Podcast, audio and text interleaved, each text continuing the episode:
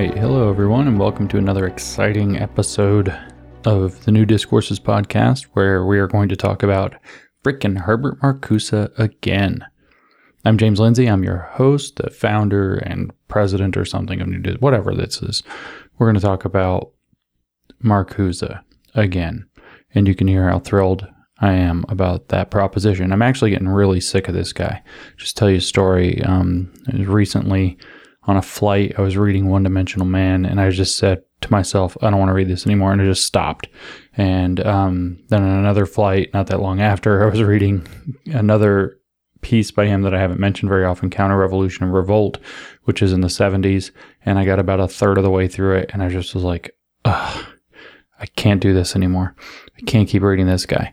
But it's very important to talk about Herbert Marcuse again and again and again and again because we live in Herbert Marcuse's world.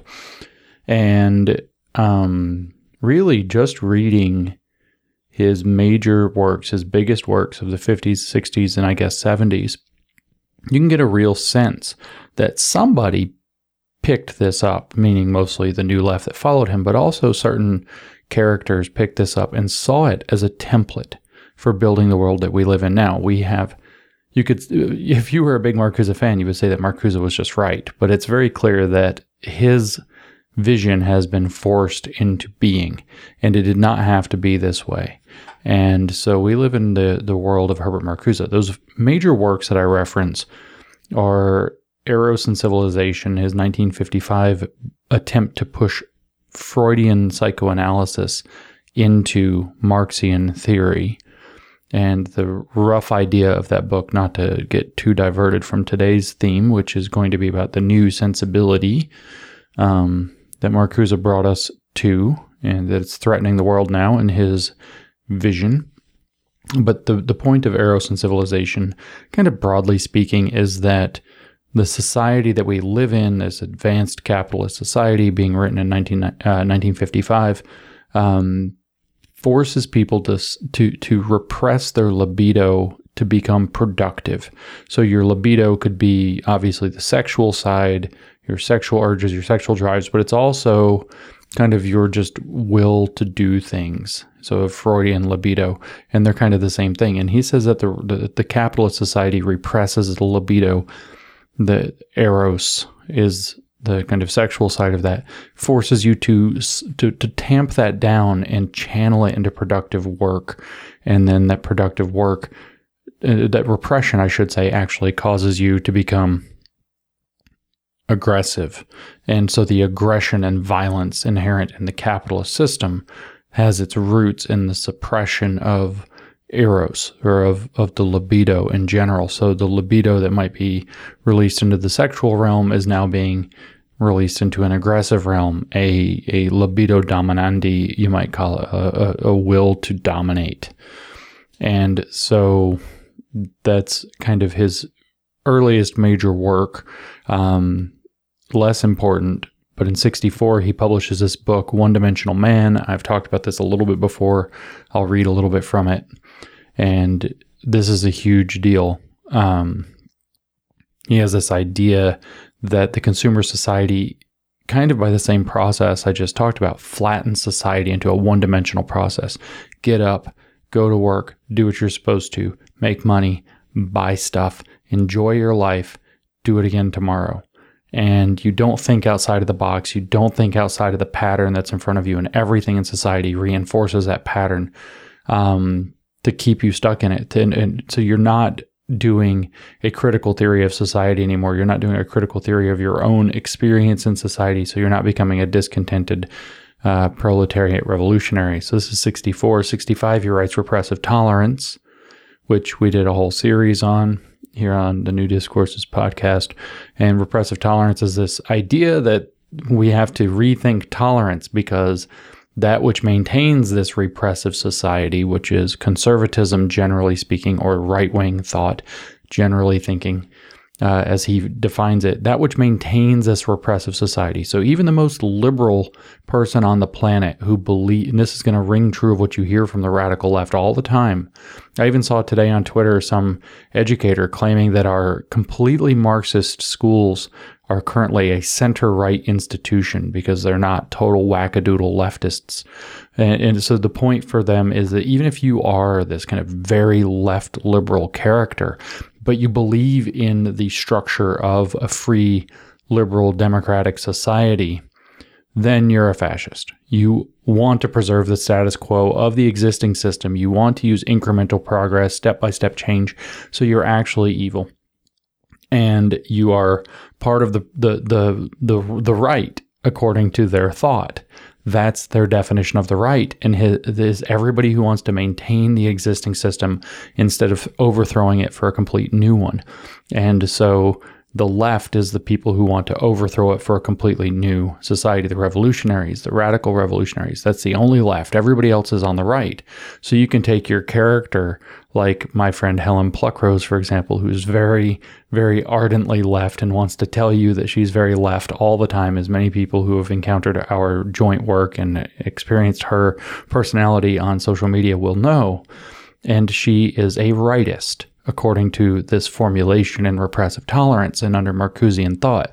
She she is an all-out conservative rightist, even as left liberal as she is and as principled as she is in left liberalism.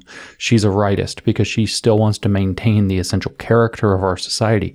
And the thesis of repressive tolerance is we have to rethink tolerance to be tolerant of the left as understood this way and to be utterly intolerant of the right as understood this way. And so you can see how the two sets of rule books idea of um, our current world, the woke have two sets of rule books. For example, I say a lot on Twitter. Uh, that's what this means: is the, the the double standards. The left is to be given tolerance even when they're violent, according to Marcuse, because violence is justified against a repressive regime that won't allow it any other way. The left is supposed to to be outside of the law because the law itself is designed to maintain order and to maintain the uh, existing system. So therefore, it's all illegitimate. So you have to be outside of it. That's his argument. And again, we're talking le- far left people by normal everyday standards are still going to be considered hardcore rightists by this definition.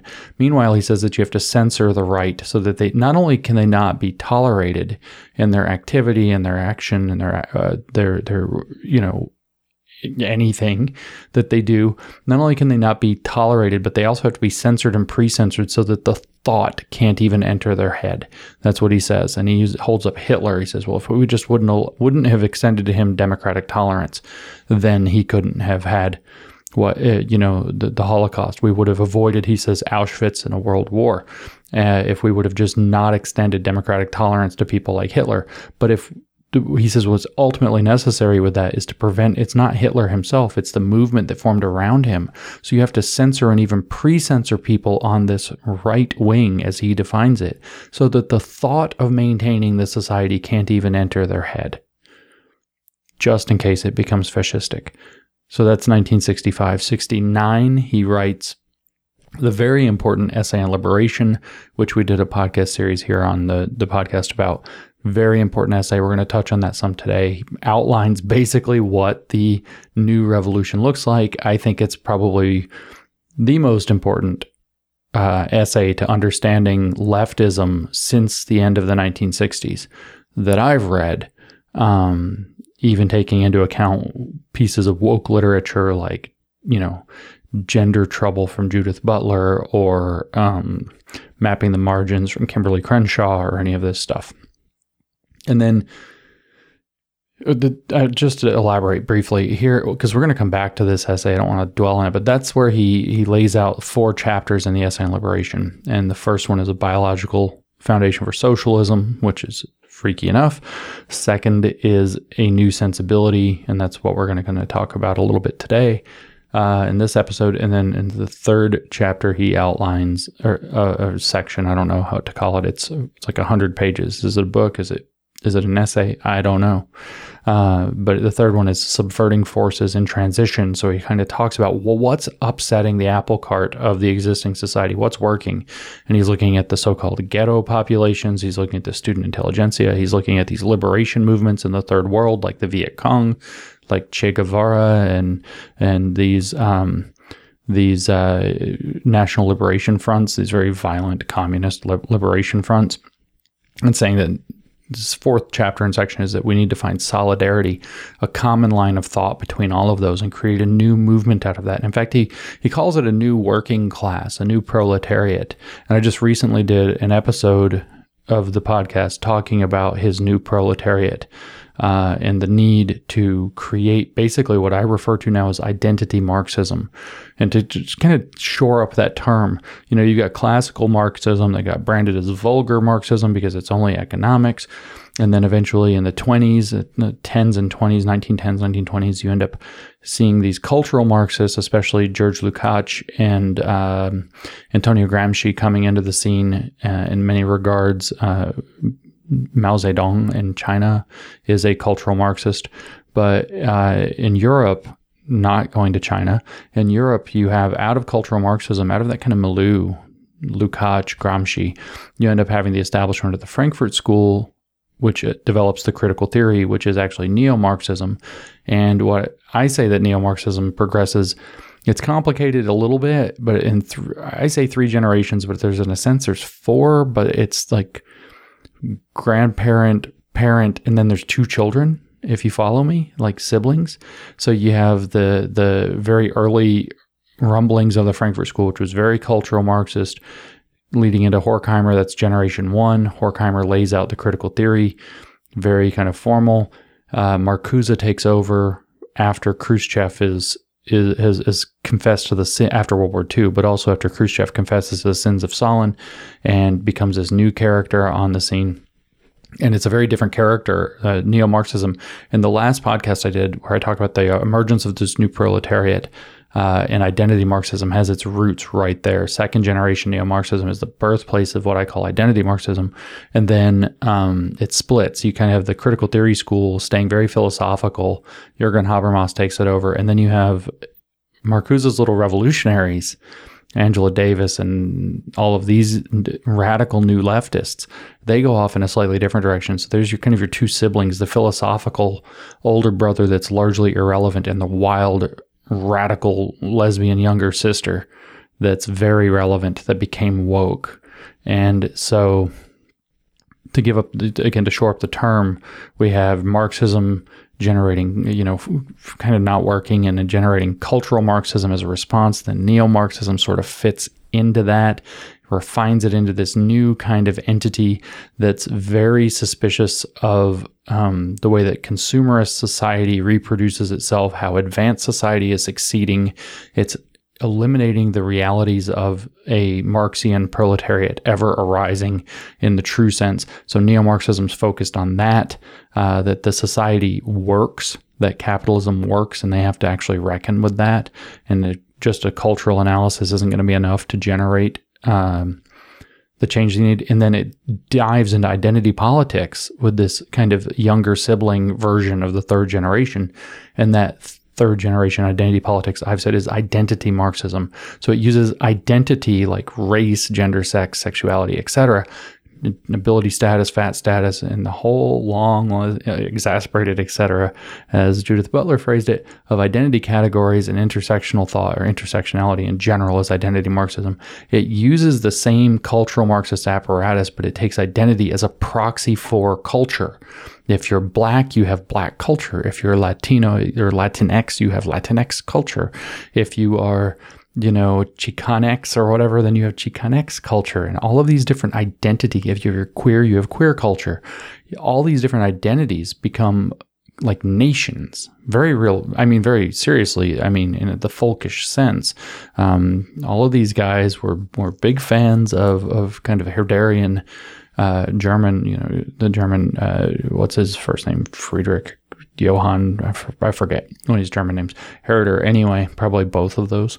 And um, Herder was a big nationalist and had this idea of the folkish religion uh, that the peop- people had a spirit to them, a folkgeist uh, or folksgeist, I guess is how you say that. And so, you know, the the the the, the spirit of a of a country that, that gives it its character, and it's almost like a character on the world stage. I think there's even like a Japanese anime one of my kids was into where like literally countries are represented by individuals and they have like this play or whatever it's drama playing out between them, and it's kind of thinking like that. So the the character becomes the representative of the the the the, Volksgeist, the the spirit of that people, and so this has been transposed onto identity categories through the doctrine of structural determinism, that the structural forces of society, whether it's racism, sexism, even vulgar Marxism and classism to a degree, ableism, whatever, has you creates a structural experience that creates a cultural experience for you, and that cultural experience of being,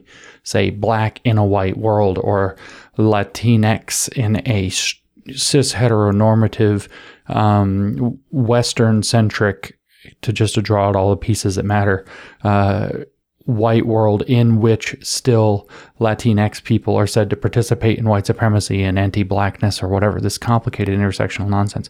I call that whole intersectional crap identity Marxism now. But that's beside the point. We'll come back to this. Solidarity is where, where he wraps up in essay on liberation. And then um, his, this fifth work of Marcuse, just to kind of put a bookmark in all of that, is this Counter Revolution and Revolt, which is really a sort of entertaining read as far as I've made it. Um, all of these works I've read all of, with the exception of Counter Revolution and Revolt. Like I said, I got about a third of the way through it the first time, and I just quit. I actually wasn't reading One Dimensional Man for the first time when I bailed out on it recently. Um, but I think it was the third time maybe trying to get through it. And I don't think you understand Marcuse until you read him five or six times. He's so difficult to really figure out what he's talking about. But counter revolution and revolt, he seems to be pretty plain. He's pretty pissed off because he sees that his revolution that he wanted like sparked up. The 60s ended with a lot, of, especially 68, with a lot of riots and like it appeared that the little revolution was going to spark off and go and we're going to have the, the, the whole thing. And then it, society stabilized. And in 72, he's, he's bitching about the Nixon administration and he's all pissed off. Um, and it's like communism, communism, communism is going to get away from us. We have to get communism. He's, he's just kind of like he loses it and is giving the game away pretty clearly by then, um, which is sort of interesting. But at any rate, these five works together, I think, especially the last four of them, Eros and Civilization's not that pertinent uh, comparatively, but One Dimensional Man, Repressive Tolerance, and Essay on Liberation, and to a degree, Counter Revolution and Revolt, those three in the 60s are my kind of core, really outline the world that we're living in. That was my big point there. And so now we want to understand the contours of that world. And what I said is we're going to focus, we're going to drill down on this idea of the new sensibility, which is the second chapter of an essay on liberation. I'm not going to read it to you again. In fact, I'm going to read as little of Marcuse as I can for this episode. I just want to point out this concept of the new sensibility because I have kind of boldly um, maybe rashly even spoken about what I think that new sensibility is. And in fact, I just named it. Identity Marxism, basically. In other words, intersectionality. I said intersectionality became our new sensibility, but I think it's more complicated than that. And I think the people who read Marcuse in different contexts have used him in different ways. And I think we actually have two nested ideas of a of a new sensibility, a bigger outside one. Think of like Russian dolls. And on the inside, we have intersectionality as the smaller one that's actually a part of the bigger one. And the bigger one is sustainability. And I think this is derivable from his work. And then if you th- look at certain characters on the big stage who are pushing all of these major changes, Klaus Schwab, for example, with the World Economic Forum would be an example. Um, I don't know if George Soros was a huge fan of Marcuse or not. He certainly would have read him, I would imagine. Um, these kinds of characters are in fact pushing the sustainability agenda. Even I don't know what Bill Gates' relationship to Herbert Marcuse is, if any. It's not like a thing that scientists tend to read, but he's pushing the sustainability. So this this has really become this kind of like culture of sustainability across everything big. The climate change narrative is only comprehensible this way. Turns out the uh, virus narrative is made comprehensible this way. Everything is being packaged up in terms of sustainability, and they're saying that everything must change because of sustainability. So that's the other piece of the new sensibility that Marcuse has outlined, and it's a little more difficult to draw this out of what he's written, but it's there. Um, I don't want to read a ton, but it's it's, it's actually huge in One Dimensional Man. It's harder to spot in uh, it it's it's there in on Liberation, and if you listen to the series, you'll hear me rail on it a few times when we get to it. Marcuse has this habit of like sprinkling in huge ideas across in like weird ways across many long tendentious paragraphs. And so it's very difficult to spot like here's the place he says it. Um, but I'll try to give you a taste of it without reading too much of them. I do just want to read exactly like one part, however, of Counter Revolution and Revolt to you that kind of sums the whole thing up. But then I think I have to touch, uh, like, flesh it out by getting into essay on liberation. But here, and, and, like I said, One Dimensional Man is basically all about this, and we'll talk about. Well, I'll read a little bit of that too. So just to jump straight into the idea, where did this idea of sustainability? come from? Now, you could say, oh, well, we have to think about that. And then climate change. What if the climate stuff is unsustainable? What if our approach to, you know, travel is unsustainable? What if our approach to population is unsustainable? And by the way, Marcuse does touch upon that in these essays too population being unsustainable. But he has this one little rant in the very beginning of Counter Revolution and Revolt um, the official PDF, which has page numbers. Usually, I read these off of websites that don't have page numbers, but in this official PDF, it's on page 23, so it's not very far in. Um, and he's complaining about capitalism, as you would imagine, but then he just has this one little part where he vents. He says, Can one not make a living without that stupid, exhausting, endless labor? Living with less waste fewer gadgets and plastic, but with more time and more freedom? That's his rhetorical question he asks, and he says that it's absolutely the most important thing. It's it's usually abstract, he says, but it's no longer, he says, it is no longer an abstract, emotional, unrealistic question. It assumes dangerously concrete, realistic, subversive forms. So the question can one not make a living without that stupid, exhausting, endless labor?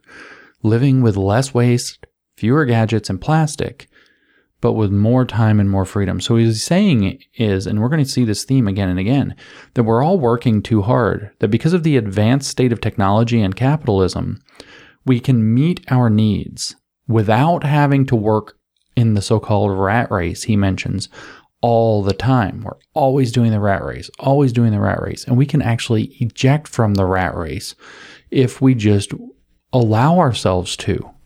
And um, what it means is we have to live with less. Can we not just have less and work less too, and then we'll have more time and more freedom? We'll also produce less waste, but we'll have less stuff. And having less stuff is really what this is all about. And this is one of the biggest themes in Marcuse that you have to understand to understand what he's getting at. As far as this rat race thing goes, here near the end, this is in the solidarity section of Essay on Liberation. He says the the absorption of unemployment and the maintenance of an adequate rate of profit. So he's talking about the successes of advanced capitalism, and he's comparing it against the Soviet in the third world situation. He says the absorption of unemployment and the maintenance of an adequate rate of profit would thus require the stimulation of demand on an ever larger scale, thereby stimulating the rat race of the competitive struggle for existence through the multiplication of waste, planned obsolescence, parasitic and stupid jobs and services. The higher standard of living, propelled by the growing parasitic sector of the economy, would drive wage demands toward capital's point of no return. And so what he's saying is that capitalism is actually you can imagine it like an exponential growth curve, which we're all now familiar with thanks to the pandemic. And it's just growing and growing and growing. We have to have more stuff, more money, more stuff, more stuff, more stuff. And to get that, we have to work more, and more hours, more time. Doesn't matter that the machines make us more productive.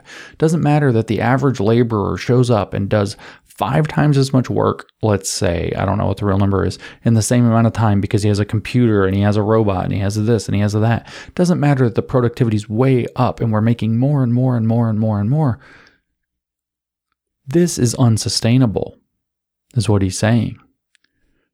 He says the, um, the, the progress of this is going to require the stimulation of demand on an ever larger scale. That's unsustainable. This is going to be a bubble that's going to pop. And meanwhile, it's making people miserable. The rat race of the competitive struggle for existence through the multiplication of waste, planned, you can't talk about anything good, planned obsolescence, parasitic and stupid jobs and services. And he says this produces a higher standard of living, but it's a parasitic sector of the economy and it's going to drive that level of demand toward capital's point of no return. So he's obviously very upset and bothered by this idea. And again, that's from Essay on Liberation. Um, let's see if I can actually skip quickly to um, where he talks about the uh, same idea that at the beginning of the third section, subverting forces in transition, he talks about this same kind of thing. Um, it, it's again, he says, you know, we have this an increasingly automated machine system, no longer used as a system of exploitation, would allow that distantiation of the laborer from the instruments of production, which Marx foresaw at the end of capitalism. So technology is going to get good enough where we don't have to work as much anymore. That extra productivity can be transformed into leisure time to not having to do things. And he says here, it says the workers would cease to be the principal agents of material production and become its supervisors and regulators. The emergence of a free subject within the realm of necessity. So the realm of necessity makes us have to work. But if we don't have to work very much because our tools and our machines and our gadgets and our plastic make it easier and get it done for us, we don't have to work as much and we can become free subjects within that realm. But that's not what advanced capitalism is actually doing. He says already today, the achievements of science and technology permit the play of the productive imagination, experimentation with the possibilities of form and matter hitherto enclosed in the density of unmastered nature. The technical transformation of nature tends to make things lighter, easier, prettier, the loosening up of reification. The material becomes increasingly susceptible and by the way, that's a Lukácsian idea, the reification. Uh, so it's it's cultural Marxism. The material becomes increasingly susceptible and subject to aesthetic forms which enhance its exchange value. The artistic, the uh, modernistic banks, office buildings, kitchens, salesrooms, and salespeople, etc. Within the framework of capitalism, the tremendous growth in the productivity of labor enforces the ever enlarged production of luxuries and that's in quotes, scare quotes, so called luxuries, wasteful in the armament industry and in the ma- marketing of gadgets, devices, trimmings, and status symbols. The same trend, he says, of production and consumption, which makes for the affluence and attraction of advanced capitalism, makes for the perpetuation of the struggle for existence. Look at that, it's a rat race. For the increasing necessity to produce and consume the non necessary. See, so he's pissed off that that that what's happening. So I started in 72 where he says that can't we just have less stuff? And here he's in 69 he's complaining. What we're actually doing is producing we're no longer just meeting people's basic needs. This is a major theme of this essay. We're no longer just meeting people's basic needs. We're meeting people's basic needs and they become comfortable in those having those met. And then they start wanting more stuff because their their needs are met. So they start looking for things that fulfill them, an expensive hobby or something. They take up, you know, they get into classic cars or my, my some of my uncles did car restoration, built hot rods, um, for example. Loved it, you know, typical old school blue collar guys building out their hot rods. It was like their their thing to do, and you know they dumped all kinds of money and all kinds of time into this. Well, this is a luxury. It's wasteful you don't need that. It's not a vital need. But he says in this essay that what happens is you get the working class and you meet all their basic needs and they start enjoying their life and they start having their little perks to life. They start having their hot rods they're building. They start having their man cave and their sports memorabilia and all this non necessary stuff. And they start to feel like they need it. He says that becomes a sense of a sec, like a second nature that they need this stuff. Like an intro, it's like, it's a, it's a, almost like these luxuries become vital needs. He even says that somewhere in the essay. I'm not searching all the way through for it. He says that what this process of advanced capitalism does is it takes luxuries and makes people think that they need them. And in 72, a few years later, he's like, can't we just be happy with less? and then we wouldn't have to work and we could have our stupid revolution. So this is even complaints. What he said, what he complains about here is amazing. So we just saw him complain about the increasing necessity to produce and consume the non-necessary. Fuck enjoying your life. It's non-necessary. Enjoyment is non-necessary when we could be having communism instead, you assholes. He says the growth of this is what he condemns the growth of the so called discretionary income in the United States indicates the extent to which income earned is spent on other than basic needs. Former luxuries become basic needs. See, that's I, I was like, he says it somewhere else in here. It's next pair, next sentence. Oh my God. Should read ahead. I knew what I was trying to get into. Uh, let me just, the growth of the so called discretionary income in the United States indicates the extent to which income earned is spent on other than basic needs. You stupid working class assholes. How dare you enjoy yourself? This is his whole freaking thing. Former luxuries become basic needs. You know, you just need that new jersey for your favorite team. It just really brings you fulfillment and it's not a basic need. You don't actually need the jersey. Why should you enjoy your life when we could be working for freaking communism instead, and then everybody would be free. But no, you're selfish. You want to enjoy your life. You want to spend your discretionary income that you worked your ass off to earn, and you worked your ass off to build a stable platform of wealth, say a home that you own, so that you can risk spending your extra discretionary income on things that you enjoy, that enrich you on a mental, emotional, social or spiritual level, but they're not basic needs. So screw you working class. You betrayed this is the whole attitude. I did the last podcast with it. Screw you, working class. You betrayed your revolutionary instinct. You became conservative. So fuck you and everything you enjoy because your former these were luxuries and former luxuries became basic needs. A normal development, he says, which under corporate capitalism extends the competitive business of living to newly created needs and satisfactions. So you now have all this stuff that you weren't hungry, you weren't cold, you didn't even know you needed it until you were comfortable. And then corporate capitalism came in and advertised it to you. This is his paranoia, paranoid personality disorder to the core with this stuff. This is his paranoia. Capitalism snuck in and advertised to you hey, hey, Mr. Working Class Guy, I see you have a comfortable home. I see you have enough to eat. Did you know that you could have this freaking cool thing that you might actually enjoy and it fits the lifestyle that you and seem to derive uh, spiritual and psychic and social and emotional benefit from, hey, you could have this. You could be this. You could be the kind of guy who has custom bowling shirts and custom bowling shoes and a really nice ball. Luxuries that have become basic needs.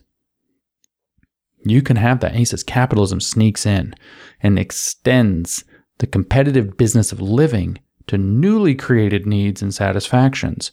You might be happy with your own, you know, custom bowling gear. You might be happy with that. You might like your hot rod. You might like your sports memorabilia. You might like all that, but that is a newly created needs and satisfactions. You stupid conservative jerk who should have stayed miserable so you would have been a Marxist revolutionary. That's the entire point of this part of the essay. I'm not exaggerating. I've done a whole bunch of reading of this thing to you guys, so you know I'm telling the truth. Go listen to it. I've got like 10 other episodes on Marcuse already. This is section, this is number three, the Subverting Forces in Transition. I think I titled it Marcuse's Subverting Forces in Transition on the New Discourses podcast. It's a few episodes back. Go find it or listen to the one immediately previous to this where I talk about the rise of the new proletariat. I talk about the same thing. He says the fantastic output because this is weird because he's like getting his rocks off on how good stuff is, but he's pissed off that it's good. The fantastic output, he says, of all sorts of things and services defies the imagination while restricting and distorting it in the commodity form. So, yeah, by the way, your hot rod, your bowling stuff, whatever thing is that makes you happy, it's not really meeting your needs. It's not really enriching your life. It's not really uh, allowing you a path to connection and spirituality and happiness and, and, and the life you actually wanted to live in a free society. It's not really doing that. No, it's all commodity form. It's all fake. It's all fake. It's just a commodity. It's been packaged up and sold to you as an image. Hey, if you're the kind of guy who drives this kind of car, you'll be cool. You're a Corvette man. So you work your ass off, save up your money, get your Corvette, and you only enjoy it because the freaking marketers of at Chevrolet convinced you that you are a Corvette man, and now you identify as that. It's just a commodity. It's in commodity form. He says this commodity form through which capitalist production enlarges its hold over human existence. It's not that there's, for him, it's for Marcuse, there's not that there's this increasing set of options that allow you to enrich your life your way. It's not that you're meeting some kind of like free freedom dream where there's more and more stuff available. Like, no, it's all fake. It's all commodities. And it's it's taking hold over human existence. It's controlling everybody. Making you have to keep working in the rat race so you can earn the money, so you can feel satisfied. Because your Corvette's not enough. Now you got to buy the Corvette gear. Now you got to buy the little model Corvette for your house. Now you got to get this. Now you got to buy track time if you like to drive it fast or whatever it is. It's all commodities and it's all being manufactured. This is his paranoia. This is what one dimensional man is all about. We'll read from that in a minute too. And he says, and yet precisely through this spread of this commodity form, the repressive social morality which sustains the system is being weakened. So because you you you don't have this repressive social morality anymore because we now have consumer morality instead. And as he calls this an obvious contradiction into which liberating possibilities of the technological transformation of the world, the the light and the free life on the one hand and the intensification of the struggle for existence on the other, which is communism versus this life where you get to work and have cool stuff and there's lots of cool stuff available. He says that generates among the underlying population that diffused aggressiveness, which, unless steered to hate and fight the alleged national enemy hits upon any suitable target, white or black, native or foreigner, Jew or Christian, rich or poor. So this is relative privation. You're you're racist because you aren't being able to get everything that you want or whatever, um, unless you have a common national enemy, the alleged national enemy. He's talking about global communism there, by the way. And he says this is the aggressiveness of those with the mutilated experience. Your Corvette, your bowling shoes, they mutilated your experience. You fucking working class, non revolutionary conservative asshole that we all hate so much because you aren't being a Marxist anymore because you have a good life. Where Horkheimer said that it, this is, we found out that advanced capitalism, Marx was wrong. It doesn't make people miserable, it helps them build a better life. And this was a crisis to these neo Marxist fucks. This is the aggressiveness of those with the mutilated experience, with the false consciousness and the false needs, the victims of repression, who, for their living depend on the repressive society and repress the alternative, meaning communism. Their violence is that of the establishment and takes as its targets figures which, rightly or wrongly, seem to be different and, repre- and to represent an alternative. In other words, radicals and revolutionaries and other nonsense so this is this is the place that we're at. And we're going to come back to some essay on liberation in a minute, but let me just like let me just read to you just a tiny bit here from. I'm not even going to try to get too much of One Dimensional Man because he goes on. He hits this point actually quite repetitively. This maybe isn't the best, most representative paragraph. Turns out there's a lot of them. I was skimming through the first chapter earlier, and I'm like, where he outlines what a one dimensional civilization is, and I could read this whole section. Um, but it, it's so clear. Like, okay, I'll, I'll read some part that I wasn't even going to. It's a whole section. I could I could just so easily read it because he's complaining. People recognize themselves in their commodities. They find their soul in their automobile, hi-fi set, split level home, kitchen equipment. God forbid you be happy in stuff you actually enjoy.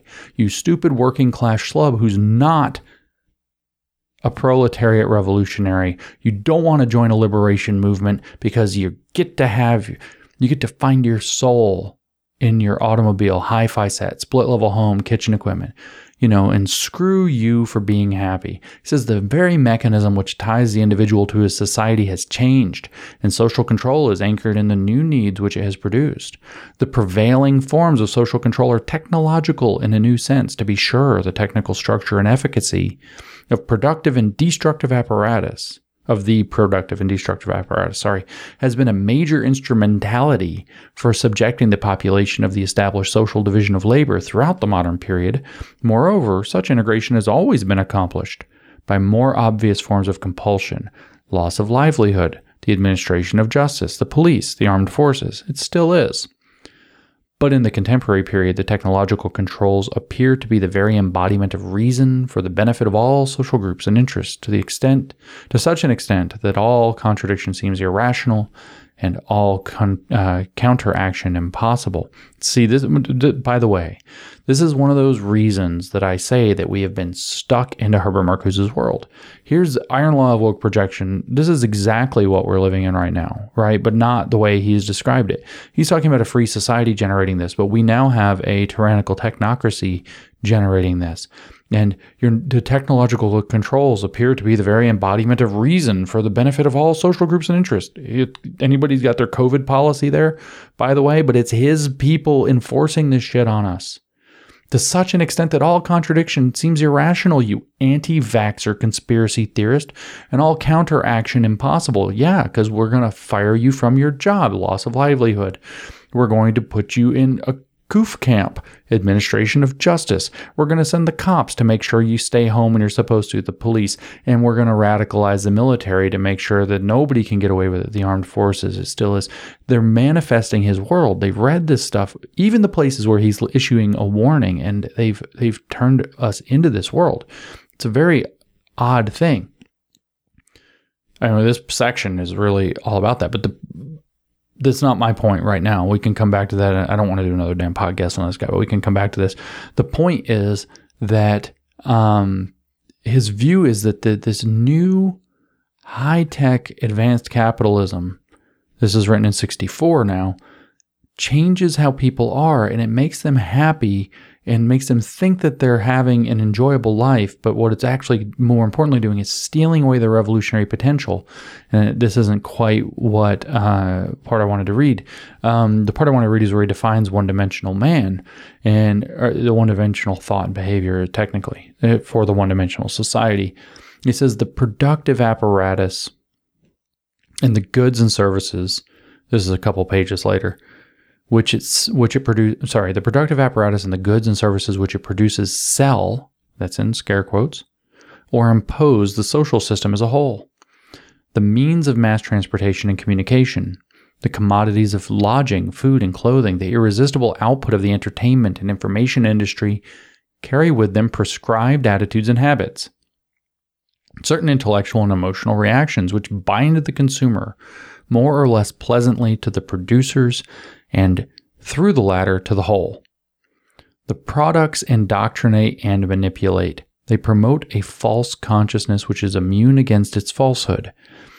And as these beneficial products become available, and let me hit that word again beneficial products. And as these beneficial products become available to more individuals and more social classes, that's you, poor people, that's you, poor people.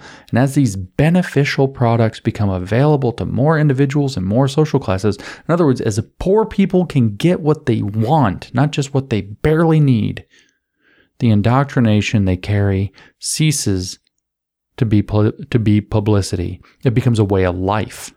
What does he have to say about this? Way of life. You, you, same theme, right? It is a good way of life. That's what he says about it. It is a good way of life, much better than before. And as a good way of life, here comes the Marcusean punchline. And as a good way of life, it militates against qualitative change, aka it drives out communist discontent. And as a good way of life, it militates against qualitative change. You enjoy your life you stupid, poor, lower class people who can now have more beneficial products than ever, and your needs are met, and you might actually have stuff you like, and they indoctrinate you with that. That's how they get you. And it becomes your way of life. You care too much about your Corvette you worked your ass off to get. You care too much about your bowling shoes, and etc. It's a good way of life, much better than before. And as a good way of life, it militates against qualitative change.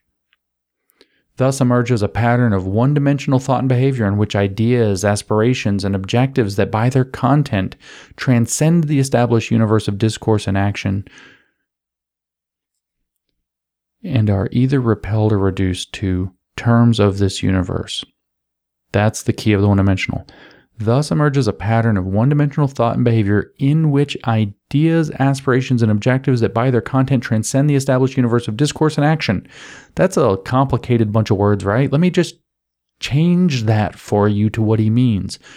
Thus emerges a pattern of one dimensional thought and behavior in which communism is either repelled or reduced to terms of this universe. And by being reduced to terms of his universe, he says it, he would be saying that where it's misrepresented or that it's commodified and bought up and brought into the existing repressive system. They are redefined, he says, by the rationality of the given system and of its quantitative extension. And so this is what one dimensional man is all about is that the capitalist consumer society eats everything and turns everything into the the, the one dimensional project of continuing this unsustainable project, this un- unsustainable growth um, that is going to risk everything. Um, going to see if I can find the uh, part. There's one more part here in Essay on Liberation that kind of makes this kind of case for me, um, but it's kind of all scattered. I didn't feel like gathering quotes like a grown up. Um, the argument that he makes in kind of the briefest. It's near the end. The argument that he makes is is that um, this is unsustainable. I think it may be actually the first thing that I read. This is an unsustainable trajectory we're going to keep making more, keep making more, keep making more, keep making more. Yeah, and it's going to drive capitalism to its brink. So that's the, this argument. So this is this is this is the background milieu for the points that I want to make of this in this podcast, and that is that for Marcuse, capitalism isn't just something that's going to teeter and collapse. And like we talked about in the previous podcast, eh, the, the neo Marxists believe believed, unlike the Marxists before them, Mar- the, the, the, the society had two possible trajectories out of capitalism, and they criticize older Marxists for believing it only had one. So traditional Marxism believes in a strong historicism, where capitalism is finally going to awaken those those um, alienated feelings, the discontentedness in the working class. It's going to rise up. It's going to produce a pro, uh, proletariat revolution, and that proletarian revolution is going to take us through into socialism. So communism or capitalism is going to give way to socialism. It's only a matter of when and when the conditions can be made right.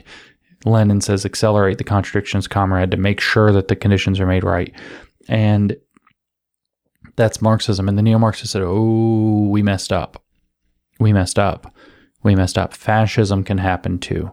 So for them, capitalism is going to disintegrate, but it's either going to disintegrate into to fascism or it's going to disintegrate or it's going to be saved, I should say, by the socialists having the revolution. But ultimately, part of the argument that Marcuse makes very clearly is that capitalism is unsustainable. That's why he's begging with the reader in 1972 in Counter Revolution and Revolt. Can't we just be happy with less? We'll have less waste. We'll have to work less. We can be more content. We'll have more time. We'll have more freedom because we don't have to work as much. And the sacrifices will have less gadgets or fewer gadgets. Yeah, I think he says less though. We'll have fewer gadgets and less plastic. Of course, he has to say plastic. It can't be like your cool bowling shoes or your Corvette or whatever.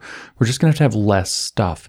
If we just get the equity going and like simmer it down to a lower level where people have less stuff that they want, well, we wouldn't have to work as hard and we'd have more time and more freedom. We'd produce less waste and we would have less of the stupid planned obsolescence that is actually a part of kind of junky capitalism um, where we're not taking care of trying to make things work uh, in the best way and are just pursuing profit principle. We could talk about the McDonald. If you haven't looked into, I, I can't do the justice uh, of the story, but the the McDonald's ice cream machine story is a perfect example of where crony capitalism runs it leads to a broken product and people getting ripped off.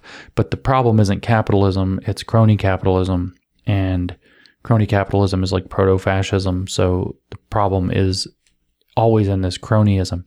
And Mark, the, the, the neo Marxists conflated these and they just believe that it'll always happen. Like it's impossible for, say, the FTC to step in and then, like they are now, and investigate McDonald's and its relationship with the ice cream machine Taylor to find out that there's probably some really, really um, dastardly monopoly behavior going on there. A very exclusive agreement that's leading to a crooked need for constantly calling repairmen to make the company lots of money at the expense of the franchise owners.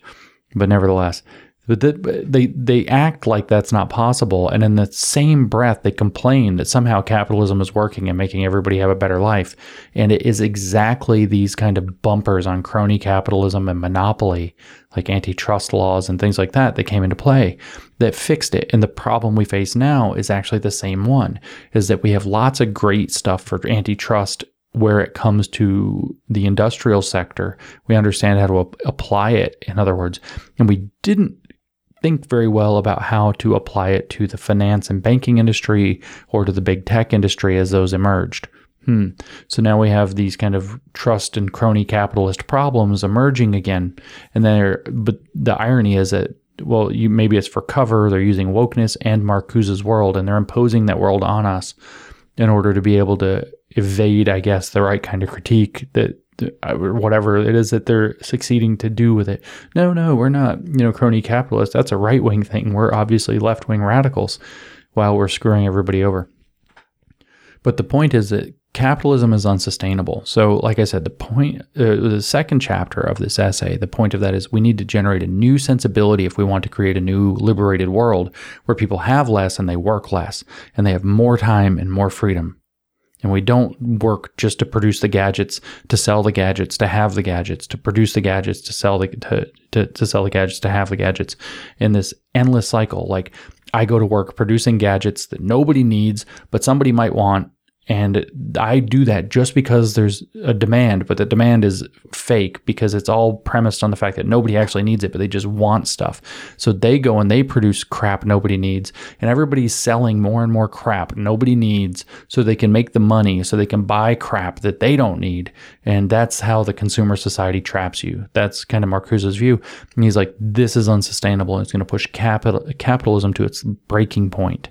And I phrased it that way specifically because that's what we heard in that weird 2016 World Economic Forum video about the Great Reset is that Western civilization, the logic or the more the values of Western civilization will be pushed to their breaking point. And there we have that. Um, also in that same video, you will own nothing and you'll be happy. So you can just be content with less, right? We'll have less waste. Why? Because that whole thing is rooted in sustainability everything's going to be sustainable. So the new sensibility I argued previously was intersectionality, but that's actually just one piece of a bigger set of new sensibility thought, which, or I guess I, phrase that badly, a, a new other, a bigger new sensibility, which is everything has to be sustainable. It's what the World Economic Forum calls a circular economy. Circular economy, perfectly sustainable. Everything in a sense is totally recycled because the economy runs in a circle. It constantly just chases its own tail, like the snake eating its own tail, uh, the Ouroboros, or however you pronounce that. It, it, it is a circular economy now. It's totally sustainable. So everything has to be environmentally sustainable. And so you hear a lot about sustainability with the environment, whether it's waste, whether it's pollution, whether it's plastic. We all have to have cardboard straws that are terrible or whatever it is all has to be sustainable. We have to have sustainable working models because we're not exploiting, say, any workers and their labor. But then that ties in that, that that's in, in, in, another part of it. We have we have, actually I should have said three letters that go with the sustainability model, and these are E, S, and G environmental, social, and governance. And social is where the intersectionality mostly comes in. Governance has to have intersectionality built in so we're not exploiting people. So through good governance and, and environmental, that's where the climate side is going to come in, and climate change, or sorry, climate justice as a concept links in intersectionality to that too. So intersectionality becomes this constant thinking in terms of where you are in the broader social positioning, which you could say measure with something like a social credit score that becomes the dynamic by which we're all going to understand how we fit into the new sustainable circular economy. So, sustainability becomes the new sensibility. Everything must be sustainable. Everything corporate, everything governance has to be sustainable environmentally, socially, and in terms of how we're going to actually govern companies and, and people.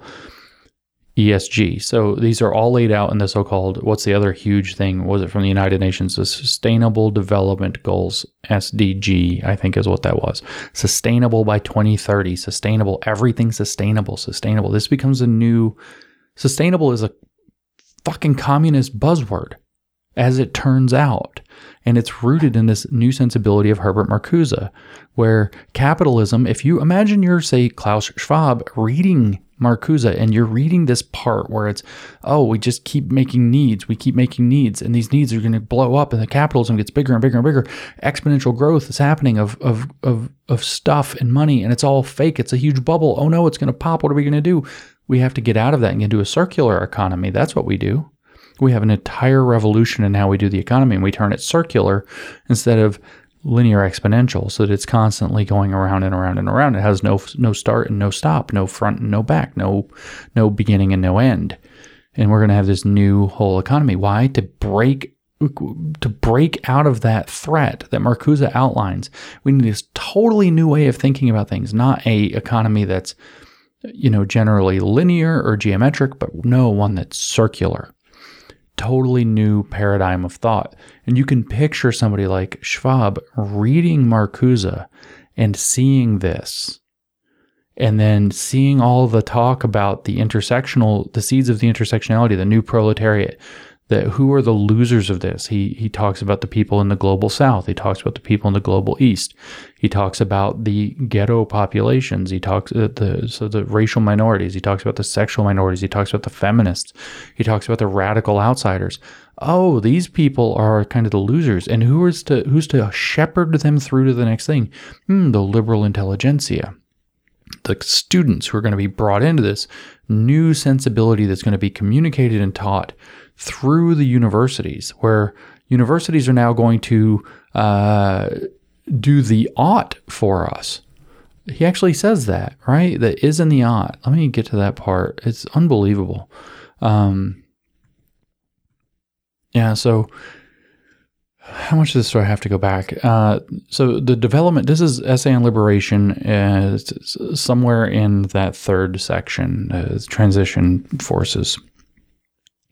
The development of a true consciousness is still the professional function of the universities. No wonder, then, that the student opposition meets with the all but pathological hatred on the part of the so called community, including large sections of organized labor. So the student opposition means the radical goofball students.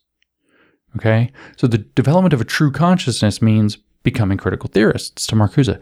So the development of a true consciousness is still the professional function of the universities. And that can be read two ways. If you believe the true consciousness is a critical consciousness, it means universities exist to make critical theorists. And if you believe that it actually means becoming intellectually mature, then you're going to say, oh, yeah, of course that makes sense. And you're going to let it slide. And then these critical theorists that they're generating on campus are the student opposition. They're little Marxists in training. No wonder then he says that the little Marxists in training meet with meets with with with the all but pathological hatred on the part of the so-called community, including large sections of organized labor. Remember that working class that's supposed to be the proletariat? Well, they have turned conservative and they hate these stupid Marxist students and the hippies as being in the 60s.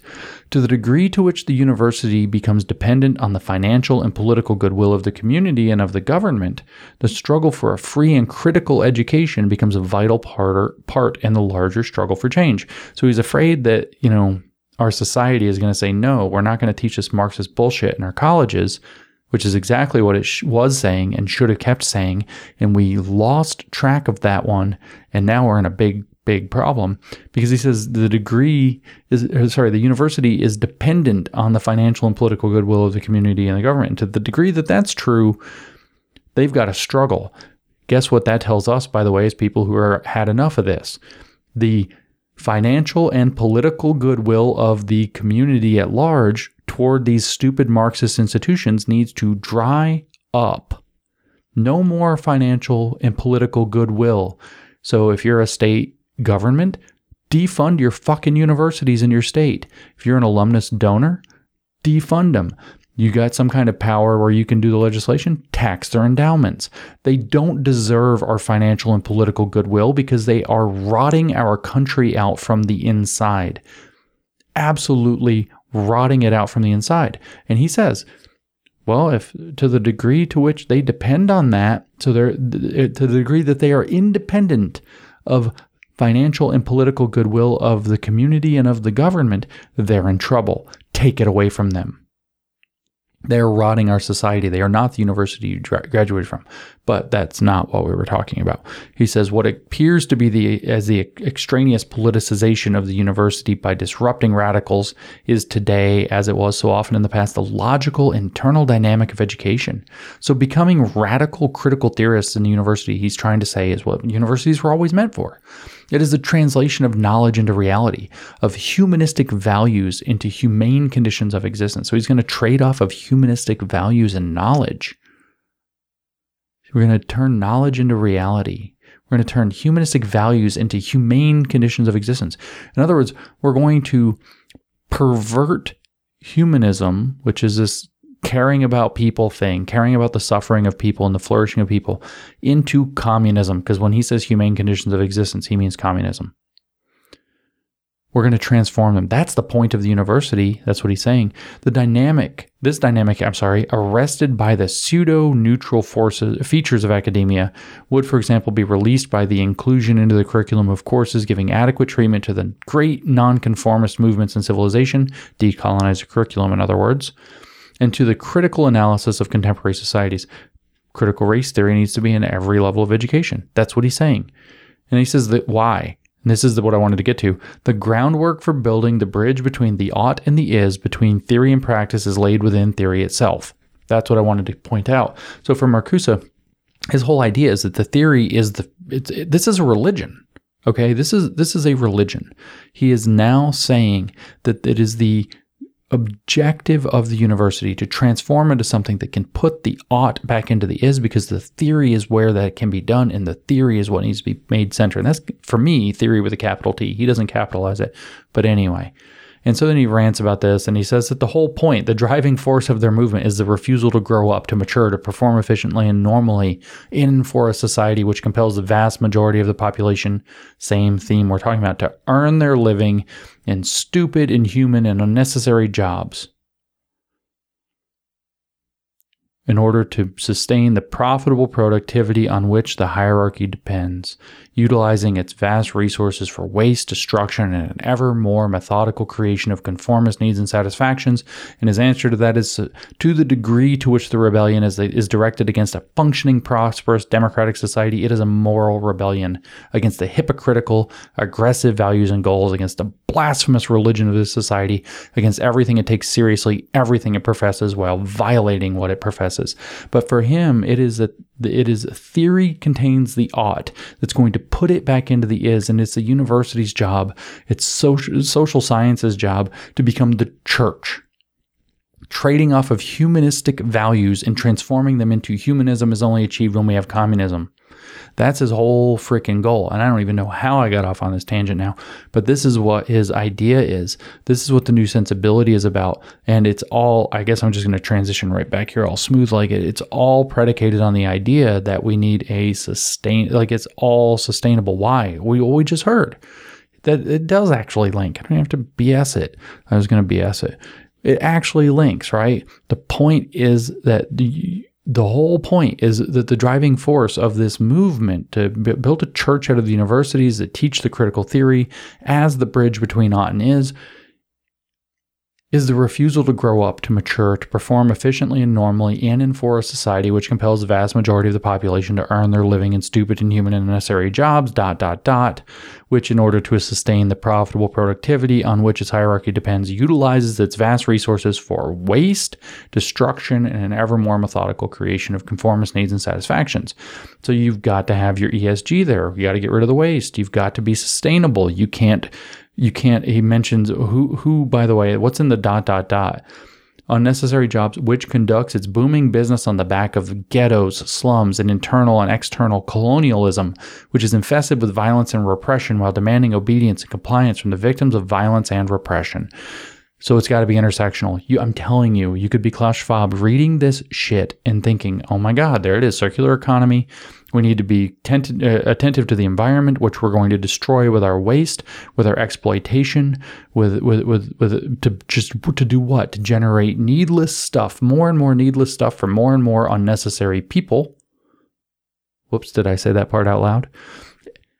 And we need to get into a circular economy that's sustainable to get away from that. So the new sensibility becomes sustainability. And within the sustainability paradigm, we have intersectionality as a necessary function because it's picked up what I call identity Marxism as a fundamental component of what this new sensibility looks like. So that's what's going on. Just to kind of round this out, I want to. Um, let me see actually if I can find something in One Dimensional Man very quickly. It's near the end, so I probably won't find it as quickly as I want to because I have to search words, uh, keywords. Um,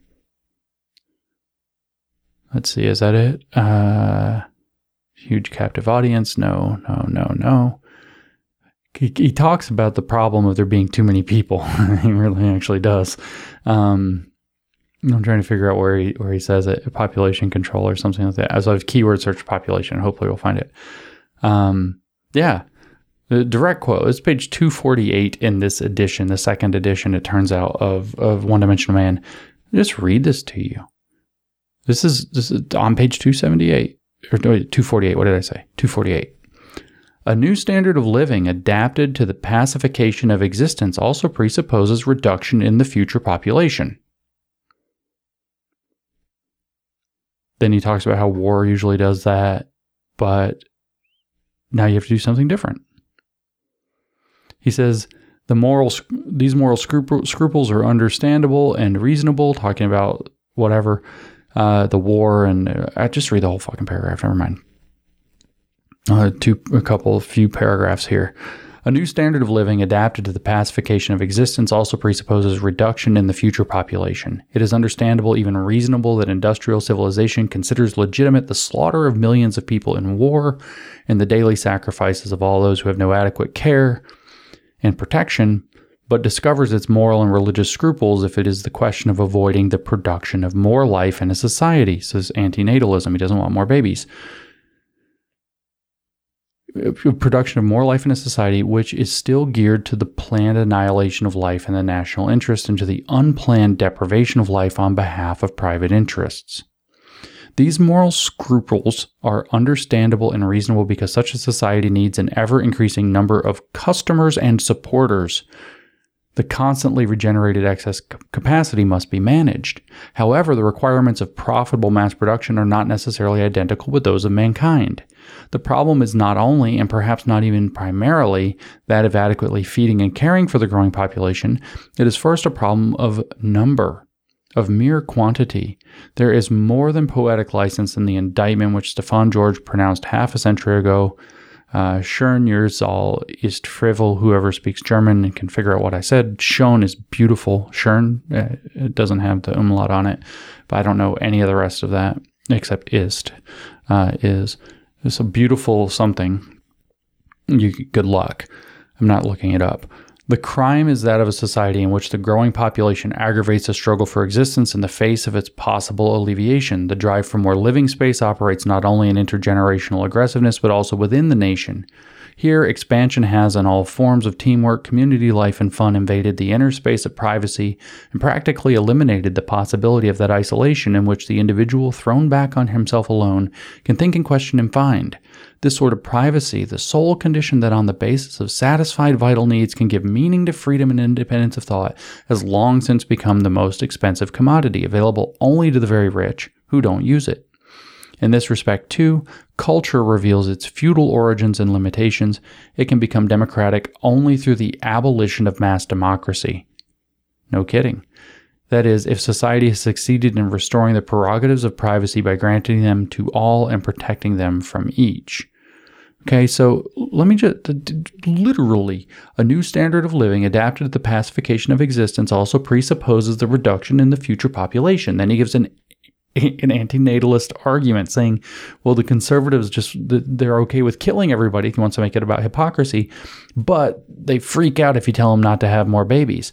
And he says, well, this is just a problem of numbers. The more people you have, you have to put them places, you have to give them places to live. And then that just, just drives down privacy and that drives down the ability to be happy and, and, and sane. So we actually, he says, mankind doesn't actually need that. He said, mankind doesn't actually need that. Uh, where was that?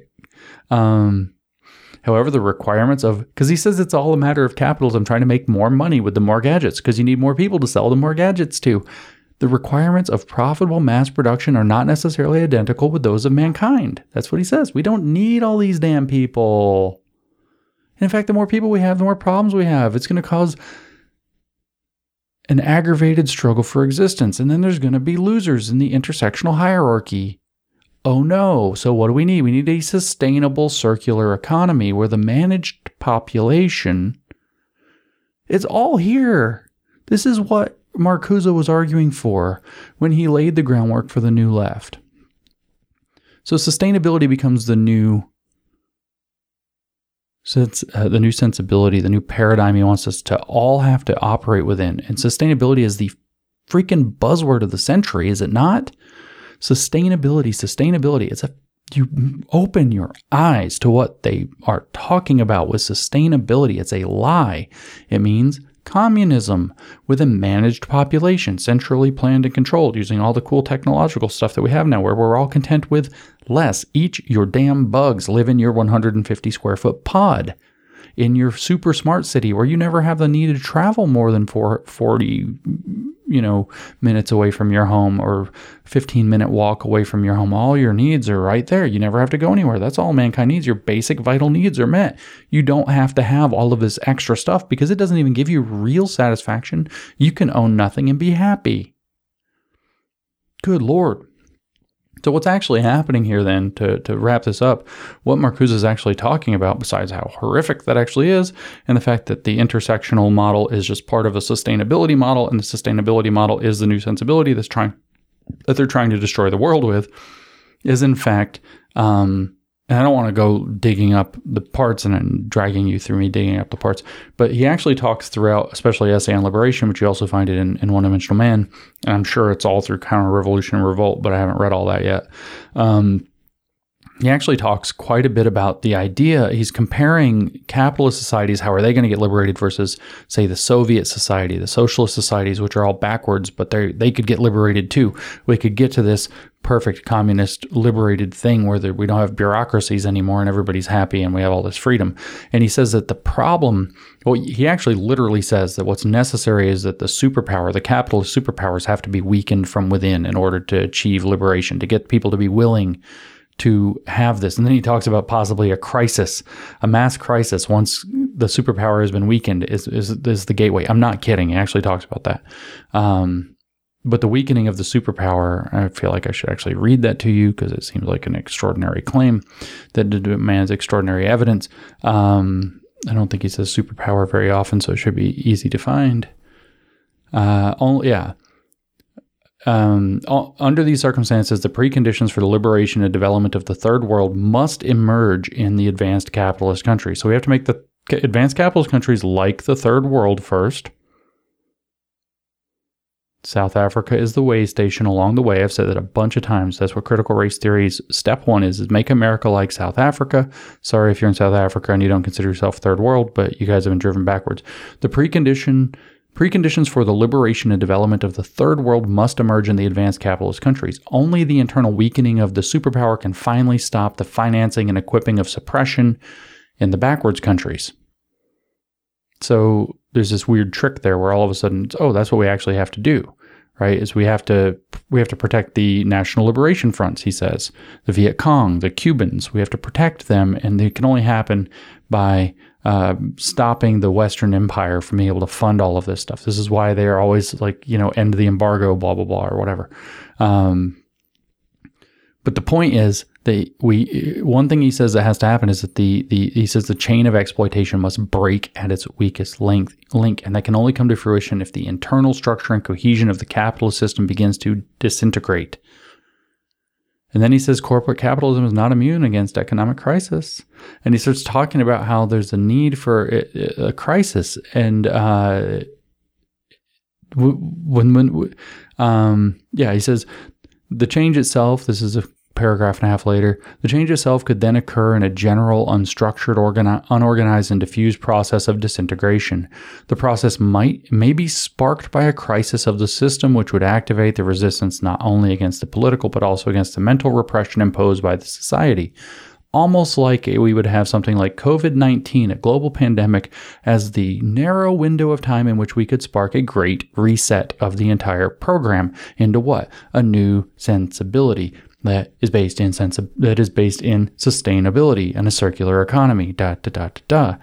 Its insane features, he says, expression of the ever more blatant contradiction between the available resources for liberation and their use for the perpetuation of servitude would undermine the daily routine because you're all stuck at home wearing masks. The repressive conformity, the rationality required for the continued functioning of the society. So the goal is to break the continued functioning of the society. And we could just disintegrate its moral fiber, he says. And then once that's happened, because it will cause a collapse of the work discipline, slowdown, spread of disobedience to rules and regulations, all this other crap, once we kind of disintegrate the fiber of the country, we could hit it with a crisis. And then all of a sudden, it might flip over. The superpower can finally be weakened internally the chain of exploitation can be broken at its strongest link. And in the middle of this, though, and a part I skipped, he actually talks about the Soviets. He actually talks about the Soviet economy. Um, let's see if I can catch where that is. Uh, the problem for for him with the Soviets, though, in general, throughout this essay and his other stuff, is that the Soviets are too backwards. The, the, the, the socialist system, the highly bureaucratic socialist system they produced, doesn't produce new stuff. It doesn't innovate. And he says that somehow the Soviet situation has to catch up. It literally has to catch up to um, the innovation, the productivity of the advanced capitalist society so it can meet those basic needs, which it's failing at. And if it can do that, then we're in business. And so imagine, if you will, let me just take you on one more frightening road of how we live in Herbert Marcuse's world. Not only is sustainability the new sensibility, with intersectionality as a where we constantly think in terms of power dynamics and who's getting screwed over and blah blah blah blah blah according to the critical theory of identity or identity marxism. Not only is that the new sensibility according to which the whole world has to be reordered not only that but now we have to figure out a way to weaken the super the capitalist superpower while making the soviet thing more innovative like advanced capitalism or in other words we have to create a dialectical synthesis of capitalism and socialism. And isn't it useful that in the 1980s and Deng Xiaoping and the Chinese communist context did exactly that? He figured out a way to open up the capitalist market in China under the the blessing and at the pleasure of the CCP. And so the Dengist model named after Deng Xiaoping, creates this thing where you have capitalist like innovation. People are striving, people are working their ass off to try to get rich, to make money, blah, blah, blah. But it operates within this oppressive communist structured system. And you have this new thing that is a synthesis of communism and corporatism because all of the corporations serve at the, uh, the, the, they're all colluding and they're all at the pleasure of the CCP and it's all centrally planned by the CCP. So now you have this weird communo-fascist fusion that Klaus Schwab calls a public-private partnership, which is going to manage the new circular economy that's going to be rooted in the sustainability and so the idea is Marcuse is saying we can actually achieve this. We can get to the liberated communist system that we actually want. We can get away from all of the stupidity and the failure and the losers and the injustice of the capitalist world order, of the free liberal world order, if we can just accept less and in the process figure out how to dialectically fuse capitalism, by which we're going to mean the corrupted capitalism because it's in the Hegelian Marxist orbit. So it's going to be crony capitalism. If we can somehow fuse capitalism to socialism and create, say, a public private partnership, which is sometimes referred to as Dengism for those who understand the Chinese context, named after, again, Deng Xiaoping. If we could just fuse those things together and then make it take up an entirely new trajectory, not one of domination, constant reproduction of domination by getting more, making more, selling more, producing more, making more babies to buy more.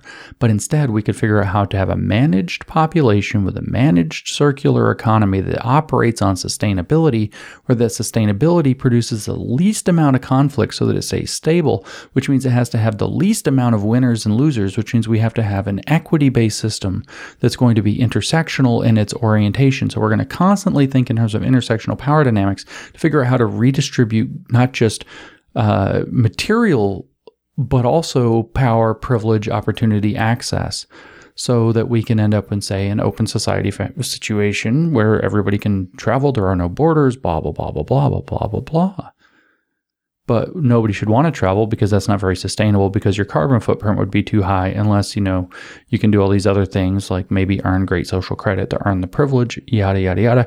And you can see we actually you put the right or wrong however you want to think of it people in charge of reading Herbert Marcuse understanding what Herbert Marcuse understood and then having access and this is the necessary part to the big players who can be bought into this whole program and oh my gosh, what can you do? You can create Herbert Marcuse's world. Now, of course, the irony is that if Herbert Marcuse were still alive, what would he look? What would he think when he looks at this? He would be horrified.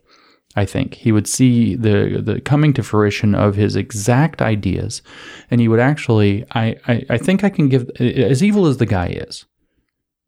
And I have nothing good to say about Herbert Marcuse. Nothing good to say about him.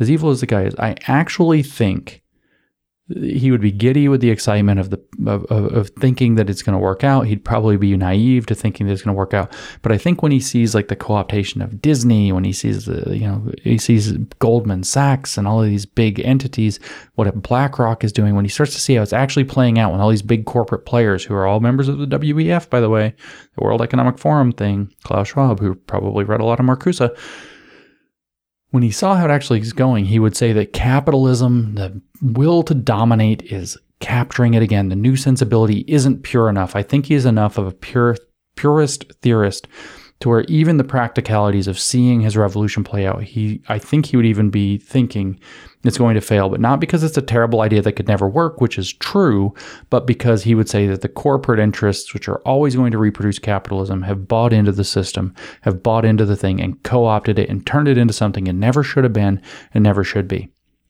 Okay, so that's that's my case. That's my story. That's my podcast. That's, I hope, one of my last podcasts about Herbert Marcuse. Um, so, just to quickly summarize, I know I covered a ton of material, but the idea that he lays out in the Essay on Liberation is that for communism to work, as a liberation, a few things need to happen. One is that whatever's going on within capitalism needs to be broken down And its antithesis, whatever's going on in the Soviet bloc, needs to be sped up so that it can have the technological innovation to produce what capitalism is producing to give the good life without losing its essential Soviet or socialist character. It doesn't want Soviet character. So those two have to become uh, dialectically synthesized into some new thing. That new thing could be called Dengism in the Chinese context or a public private partnership in the World Economic Forum and International Monetary Fund context. That's a precondition necessary, but we also have to have that revolutionary energy in the new proletariat. Then, therefore, to do this, we're going to have to think in terms of what that new proletariat needs and how it feels screwed by the system. So, we need intersectional thought. So, we have a new sensibility that's going to replace the warning, red light blinking, oh no, expansive growth of capitalism. We're going to settle for less innovation. We're going to settle for less plastic and gadgets or whatever it is, but we'll have more freedom and more time, he says. And we're going to settle for enough is enough, and we're going to let the machines and the technology do most of the work, and most people be liberated from having to do much work. But we'll have this public private partnership in a totally managed circular economy where we're going to have to also probably manage the population to make it work because otherwise we're going to have some major problems. And this is going to be predicated on sustainability. And at the heart of sustainability, we're going to have an intersectional model so there aren't great injustices of winners and losers that might come up if people were actually free to make their own choices because he thinks that this is just going to work because communism's always supposed to just work and it's just not going to work. And this is actually, when I say we live in Herbert Marcuse's world, this is all being enforced by repressive tolerance to get here. Uh, when I say we live in Herbert Marcuse's world, we live in Herbert Marcuse's world. People took Herbert Marcuse's roadmap and they built this world out of it. And you can see all the pieces just in these works from the 60s and 70s that he wrote. We just have to be content with less. So you'll own nothing and you'll be happy capitalism will be pushed past its breaking point. Western society will be pushed past, past its breaking point. That's the 2000. Those are both the 2016 World Economic Forum weirdo video about the Great Reset. It's going to be predicated off of a crisis after there's been a moral fiber weakening and internal weakening of capitalism, so that it can be blended with the Soviet model, only without the Soviet part, so that the innovation will stay there. So we're going to choose a middle level synthesized level of innovation and success. By the way, I didn't point this out, but the Chinese are not innovative despite their open economy because it's all managed and it's all centrally planned. They're not innovative. Everybody knows they just knock everything off. Everything's a knockoff of a knockoff in China. And that's because they're not great innovators because they don't actually have the recipe for innovation. They have the recipe for making lots of it's cheaper and easier to reverse engineer something or copycat something than it is to truly take a risk and innovate something. And if you truly take a risk and innovate something in a system like China's and you fail, you might be destroyed. And if you produce the wrong thing that maybe undermines the government, you're done. Uh, look at Jack Ma, for example. Granted, he his his problem was that he spoke up the wrong way, but it, it this is what happens. And so this is the model right? It is a dialectical synthesis of a public private partnership of socialism and capitalism into communo fascism is really the way to look at it. That's going to be predicated off of a fairy tale sustainable circular economy that only works if we can get rid of enough inequity and injustice through intersectional manipulation to to simmer everybody down not just within a country but globally. And we all have to be content with less and less innovation and less success and less building and less forward motion because otherwise they believe it is an unsustainable catastrophe waiting to happen rather than, um, as we should have learned with the virus, that everything grows according to natural curves and populations grow and to to uh, what's called a carrying capacity. And when you have technological advancement the carrying capacity can actually move. But they don't understand this because they want communism that badly. So they're going to force everybody into the sustainable system as a new sensibility the circular economy at a far lower level. Not for them but for most people. Lower level of population lower level of life satisfaction, lower level of gadgets, lower level of plastic or whatever.